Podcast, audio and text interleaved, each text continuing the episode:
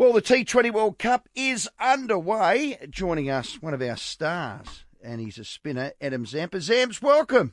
Thanks, guys. Thanks for having me. How good a home World Cup be your first, wouldn't it? Yeah, absolutely. It's uh, probably, you know, other than the guys that played that 2015 one, it's a first World Cup at home for a lot of us. So, yeah, it's absolutely very exciting. We're world champs, so no pressure.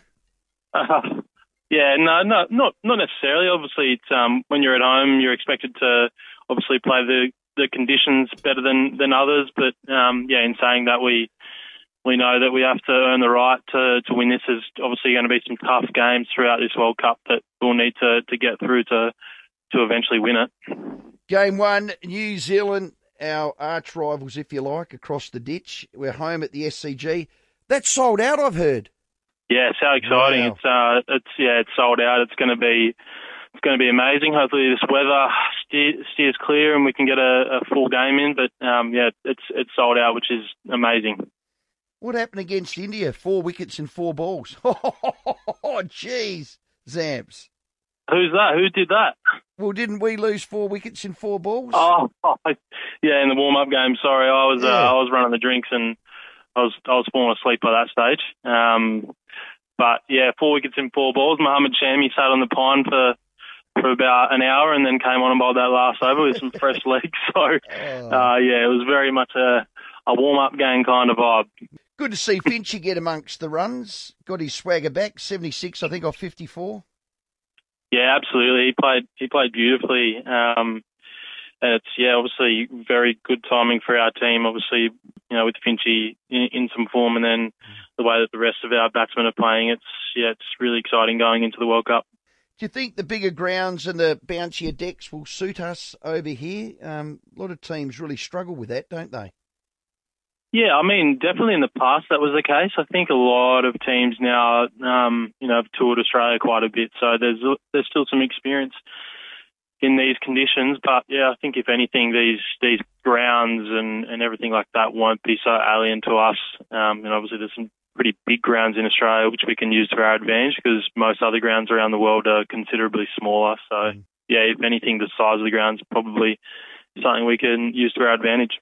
I reckon T20s are won by match winners. You're certainly one with the ball. The other one is Big Big Show Maxi.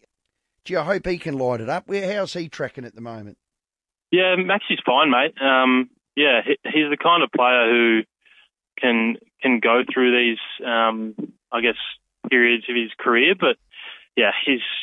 I mean, there's nothing that turns a player on like uh, having a trophy there for the win, uh, for the grab, Hmm. for the taking, I should say, not for the grabbing. Um, so yeah, Maxi Maxi would love to have more runs going to, into this World Cup, but yeah, his juices will be flowing, and we know how important he is to his team. He obviously is a vital uh, all rounder. He bowls important overs. He's our best fielder, and yeah, he's he's so damaging with the bat. So as a squad, we are yeah have absolutely no stress worrying about how Maxi is going to go.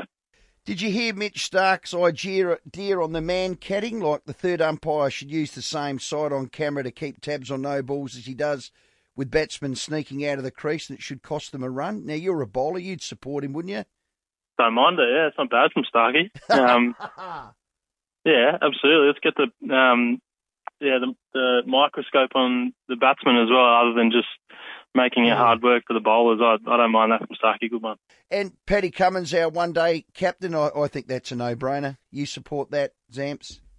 Yeah, absolutely. Pat's done a great job with the with the Test team, and yeah, he's he's a he's a great leader in this group, and I think you know it's a pretty obvious choice to to then make him the the ODI captain. I think, um, as he even said himself yesterday, there's going to be a very collaborative approach towards leadership, and we're such an experienced team now that you know we don't necessarily need a captain that's telling us how to do everything and and running the show on the field. I think with the experience that we've got, it's going to be quite seamless for him to come in and do that that team. Well, the World Cup's here. We'll see you over here when you take on Afghanistan at Adelaide Oval. Zamps, as always, mate, you're very generous of your time. Thanks for that and all the best, and let's hope we go back to back. No worries. Thanks, mate. Cheers. Great work. Adam Zampa there, our guest.